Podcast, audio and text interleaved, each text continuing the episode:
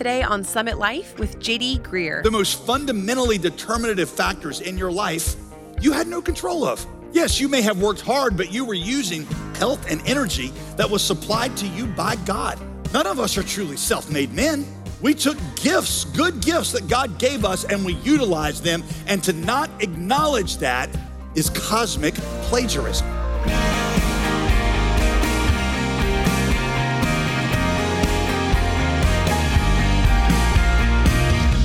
Welcome to Summit Life, the Bible teaching ministry of pastor, author, and theologian JD Greear.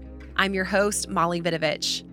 Let's start today with a question Is pride a problem for you? Chances are, if you answered no, that actually could be a prideful statement. You know why? Because we're proud of the fact that we're not prideful. it's a tricky thing, pride. Just when we think we've nailed it, it creeps in and it can destroy us. Just ask the character in our teaching today he learned some pretty serious lessons about the sin of pride and its consequences. So grab your Bible, open your heart, and let's see what God has to say to us today about the roots of pride. Amen. All right, Daniel chapter 4, if you got your Bible this weekend, Daniel chapter 4. This behind me here, this is Mike Tyson. Uh, if you were under the age of 30, you may not know this guy. Uh, I don't want you to get confused. I know some of you saw that and thought that might have been a picture of me uh, with my shirt off for a minute, but that's not true. Um, it is hard to describe what an icon that Mike Tyson was when I was in middle uh, and high school. He was, along with Michael Jordan, one of the 80s great sports phenoms. He was a boxer unlike any who had ever come before him. He had this whole string of heavyweight challengers between 1985 and say 1990 that he knocked out in one minute or less. Uh, like 10 of them, and I am not exaggerating. He even had a video game named after him called Mike Tyson Punch Out was my favorite arcade game for a while. My parents could drop me off at the mall with $2. And I could play that game for three hours. Um, he got so rich from his wins that there was this infamous story about him running his Ferrari out of gas um, and just leaving it on the side of the road, never returning to pick it up. Well, at the peak of Mike Tyson's career, 1990, Iron Mike was his nickname, squared off with a no name fighter named Buster Douglas. Now, when I say nobody, I mean nobody. It was not even supposed to be a challenge. Uh, Mike Tyson had knocked out his previous opponent in 93 seconds.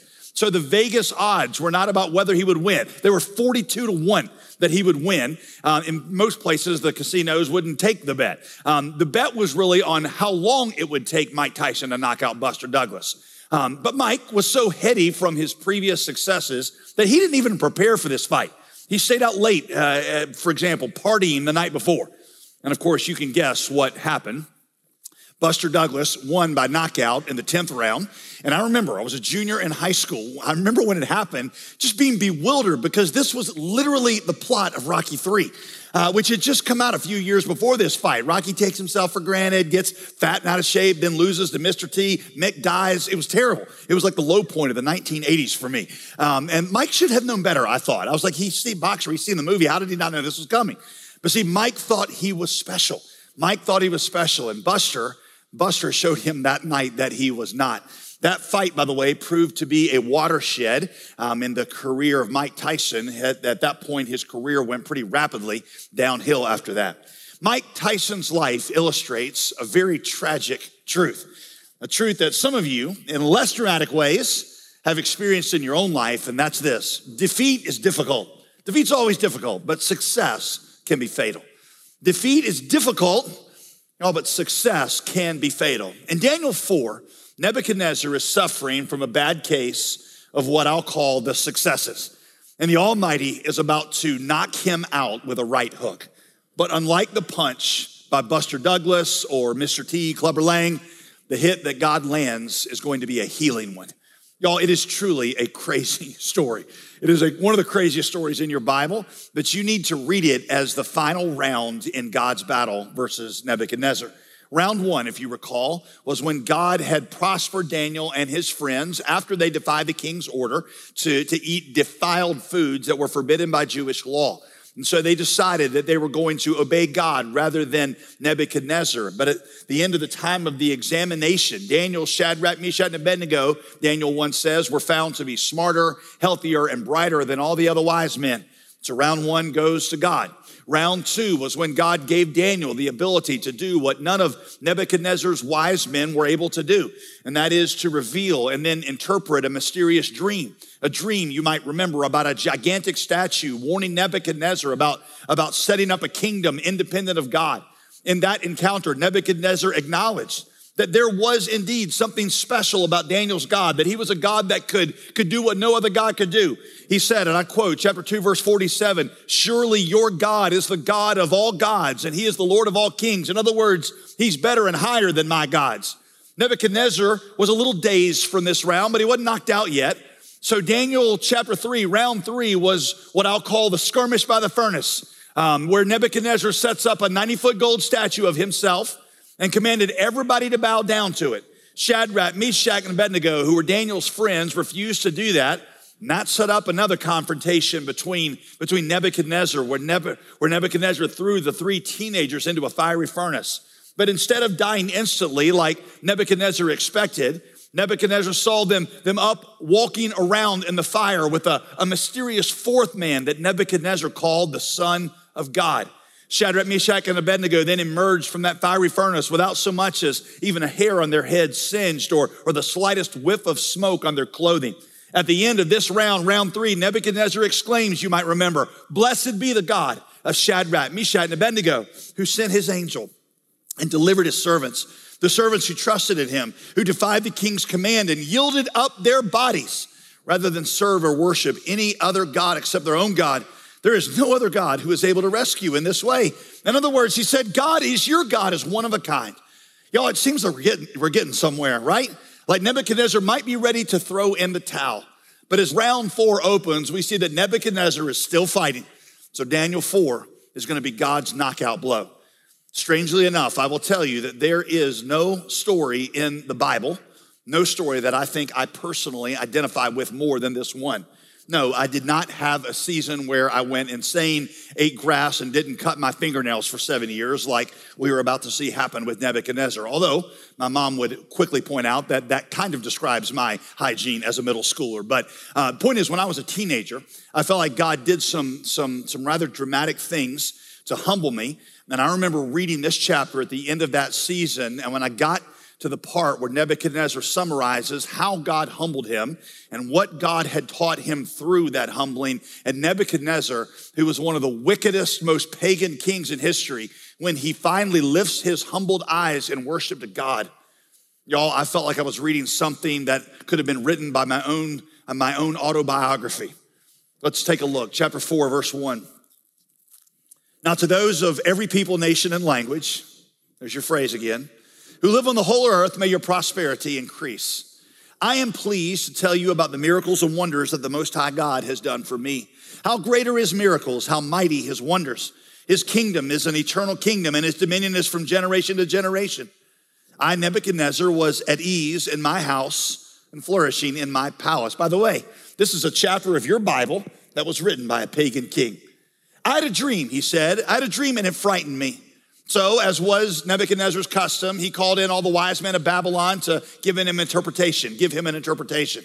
But none of the, the wise men could do it. They were probably still a little, little gun shy since Nebuchadnezzar had threatened to, to have them all killed for making up dream interpretations. You might remember that from Daniel 2. But finally, verse 8, Daniel. Daniel, who was also called Belteshazzar, Nebuchadnezzar says, after the name of my God, but, but the spirit of the, the holy gods is actually in him. He came before me and I told him the dream. Here it goes. There was a tree in the middle of the earth, and it was very tall.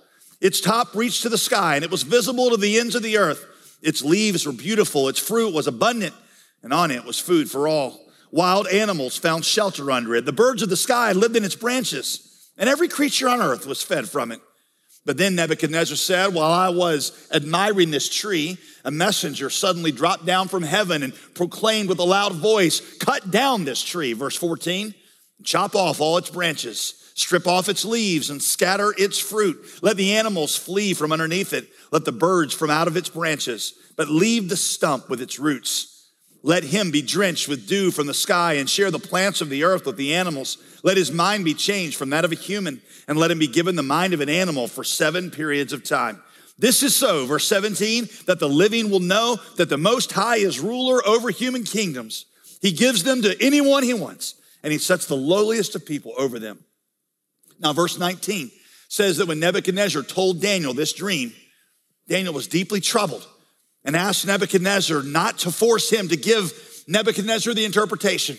He said, verse 19, My Lord, my Lord, no, may the dream apply to those who hate you. May its interpretation apply only to your enemies. By the way, could I just observe? It appears that Daniel, by this point, had learned genuinely to love Nebuchadnezzar.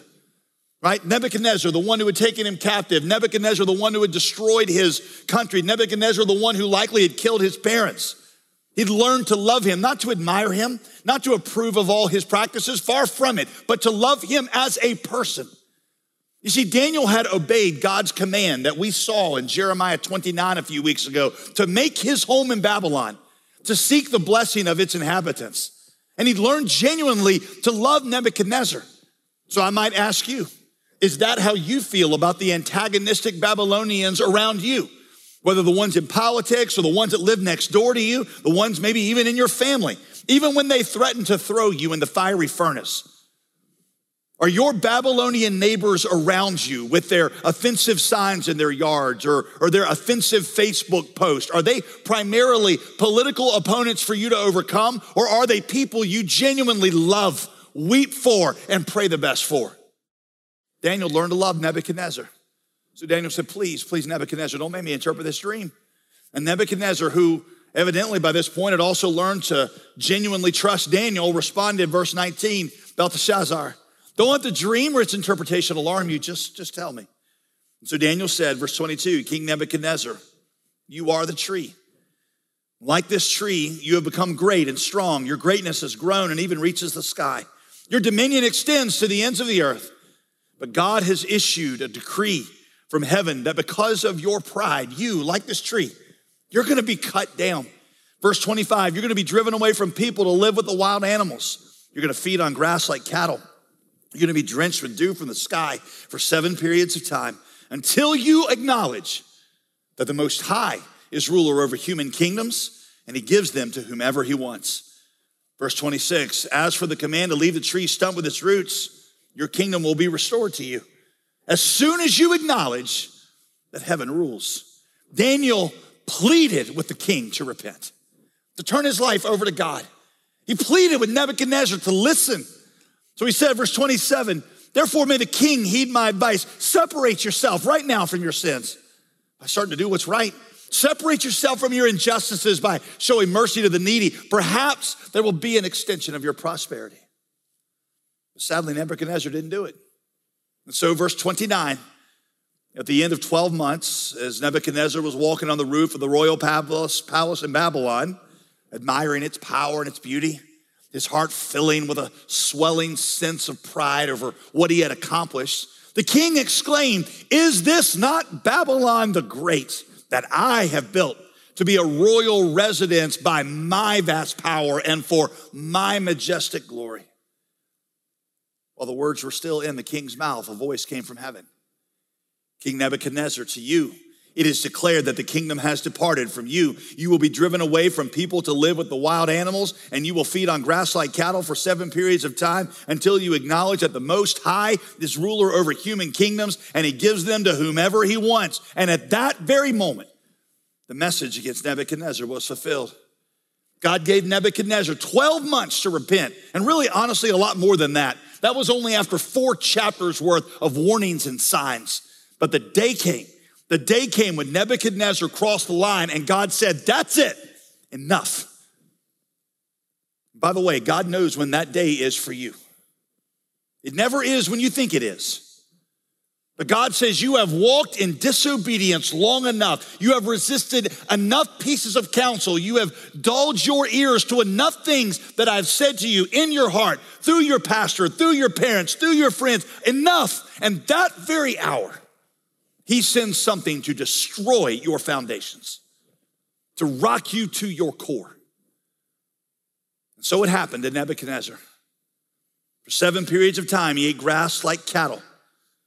His body was drenched with dew from the sky until his hair grew like eagle's feathers and his nails like bird's claws. By the way, we're not exactly sure what seven periods of time meant. Most scholars say it probably means seven years, and I think that's right. Probably more important, though, is that the number seven is the Old, Test, Old Testament number for fullness. So, this is the Bible's way of saying that Nebuchadnezzar suffered for the full amount of time. In other words, as long as it took. Or let me make it really simple for you. As much time as it took for Neb to realize that God was God and Neb was Neb, and that Neb needed to abdicate the throne he had usurped from God. During those seven seasons, the mightiest king in Babylon was reduced to a groveling madman. He lived outside. He ate grass like a cow. His hair grew out like eagle's feathers and his nails like the talons of, a, a, a, of an eagle. By the way, that's another reason that I think it was seven actual years. We're not talking about a no shave November or a bad case of split ends because you didn't use conditioner or, or wearing the same pair of underwear for a week. We're talking about so many years that his hair became so long and matted that it looked like feathers instead of human hair. And during this time, he ate grass like a cow. It was utterly humiliating, okay? A moving experience. No, no, sorry.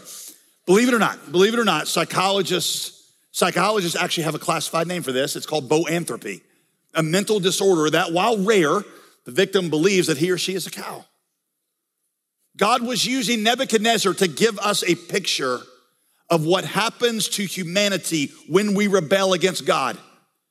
You see, like Nebuchadnezzar, you and I were created to rule on the earth. But when we reject God and when we give ourselves to sin, we become like beasts. We become insane. You see it here in the life of Nebuchadnezzar. I'm going to show you in a minute how it applies to us as individuals. But this is not just true of individuals, it's true of whole societies that turn their backs on God. The Apostle Paul said, for example, the human race professing themselves to be wise, they became fools. In other words, all our sophistication and advancement, in all of it, as far as we came, we go insane. We say things like the human race is nothing more than the product of chance plus time. That's what they say in the most erudite halls of our, of our, of our universities, that nothing times nobody equals everything, that we're just slightly evolved beasts, no different than monkeys, except for some reasoning capacity and opposable thumbs. Insanity. We say things like, oh, you know, if you're an advanced parent, right? If you're an advanced parent and you, you think your 10 year old boy is really a girl trapped in a boy's body, well, then give him hormone therapy and irreversible invasive surgery to make him a girl. And if anybody opposes that, we'll call that a hate crime. Insanity. This is not just about Nebuchadnezzar, this is about the whole human race. It's about you, it's about me. So let's stop here for a minute and let's reflect on human pride. Because that is what is most at work in this chapter. This is the source of all of Nebuchadnezzar's other sins. It's like C.S. Lewis said, pride is the mother sin, the mother sin that gives birth to all the other sins. So we're going to look at pride's roots in Nebuchadnezzar's life. Then we're going to look at pride's fruits. And then I'm going to show you pride's cure. Number one, let's look at pride's roots. In this chapter, we see that pride has at least two roots. Number one is a failure to see that every good thing comes from God. A failure to see that every good thing comes from God. In verse 30, Nebuchadnezzar exclaims, right? Is this not Babylon the Great that I have built? To be a royal residence by my vast power and for my majestic glory. There is no acknowledgement at all that it comes from God. So God says, verse 32, you think you did all this, Nebuchadnezzar? I'm ultimately in charge of it all. Every talent you have, every breath you take, every ounce of strength you exert is a gift from me. And I set up whoever I want and tear down whoever I want. I'll tell you that Americans, we Americans in particular, believe this myth of the self made man. Many of us look out on what we have and we say, You should have seen where I came from. I work for everything I have. Look at what I've created by my vast power and now for my majestic glory. I do not want to take anything away from, from human ingenuity or your hard work. I'm a huge believer in a free economy. But even the slightest moment of self reflection will show you that the whole self made man myth is not entirely true, right? I mean, think about it. The biggest factors contributing to your success, you had no control over, like where or when you were born. The education you received, the society you were born into, the influences that inspired you to succeed, even the genes that gave rise to your talents were gifts from your parents. The most fundamentally determinative factors in your life you had no control of. Yes, you may have worked hard, but you were using health and energy that was supplied to you by God. None of us are truly self made men. We took gifts, good gifts that God gave us, and we utilized them. And to not acknowledge that is cosmic plagiarism. Y'all know plagiarism. Plagiarism is when you borrow something from somebody else and then claim to be the sole author of it, right? I've never been the victim of that, have I? There's a whole fake J.D. Greear out there that does nothing but plagiarize, right? Whoever he or she is, I mean, that's what they do. Your whole life ought to have one big footnote every time you sign your name. Little number for the footnote just says, This came from God. Not my doing. My whole life should have a footnote that says it ultimately came from God. Pride's first root is a failure to see that everything we have is a gift of God. Pride is also accompanied always by a second root. They kind of go together. Number two is the foolish assumption that the good life, that the good life is going to last forever. Nebuchadnezzar, y'all, he assumed he was safe. And to be honest, if there were anybody in history who could have assumed that, it should have been Nebuchadnezzar. Nebuchadnezzar was, in his time, the most powerful man in the world. Furthermore, historians say that no more than five people in all of human history have enjoyed the same kind of power and status that Nebuchadnezzar had. Babylon, his capital city, located in modern day Iraq, were the headquarters of the known world. It was an architectural wonder. It was built like a great terraced hanging garden on two different sides of the Euphrates River, connected by a tunnel underneath the river. His palace had a 400 foot high waterfall the city was bedecked with jewels and gold. You remember I told you that Herodotus, who was a contemporary historian, visited Babylon during the days of Nebuchadnezzar and wrote that never in his life had he seen such an abundance of gold everywhere. Nebuchadnezzar's capital was one of the seven wonders of the ancient world. It was like New York and LA and San Francisco and Hollywood and London and Dubai all combined. Furthermore, Nebuchadnezzar had made Babylon virtually impregnable. He built a wall around Babylon, I told you, that stretched for 56 miles. And in many places, most places, most places it was, was over 80 feet wide and in some places over 300 feet high. They would race chariots on top of the wall, it was so wide. The, the point I'm making is if anybody should have felt secure about the future, it was Nebuchadnezzar. He could not be attacked. Literally, no army in the world compared to Babylon's. He couldn't be fired. He was an unchallenged monarch. He can't go bankrupt. He's the World Bank. But you and I both know that God has a way. And you might be sitting right now on top of the world. You might have enough savings for any contingency. Or maybe you're young with so much talent that everybody keeps telling you the world is your oyster, it's all there for you. But then everything changes with a simple three word diagnosis you've got cancer or a little over a year ago, an invisible virus that none of us had heard about shut our society down. Reminds me of the famous words of the builders of the Titanic who, who famously boasted, Not even God could sink this ship. Oh, but then there's that iceberg. Where are the roots of pride in your life? An important question to ask ourselves from today's message. You're listening to Summit Life, the Bible teaching ministry of pastor, author, and theologian J.D. Greear. Like Daniel, we live as exiles in a hostile culture. Daniel and his friends took on Babylonian names, they spoke the Babylonian language, spent time in the Babylonian palace, and worked for the good of their Babylonian neighbors. But they did so as faithful servants of God. As we live our lives in our own Babylon, we should pray for its security and welfare for as it thrives, we thrive. We have a Bible study designed specifically to help us process this exactly. This study comes with our thanks when you give a suggested donation of $35 or more. So call us today at 866 335 5220. That's 866 335 5220. Or request the workbook when you give online at jdgreear.com. You can also sign up for our e newsletter to get ministry updates information about new resources, and Pastor JD's latest blog post delivered straight to your email inbox. Sign up when you go to jdgreear.com. I'm Molly Vidovich. Thank you so much for being with us this week. Join us again next week when Pastor JD continues our study in the book of Daniel here on Summit Life with JD Greear.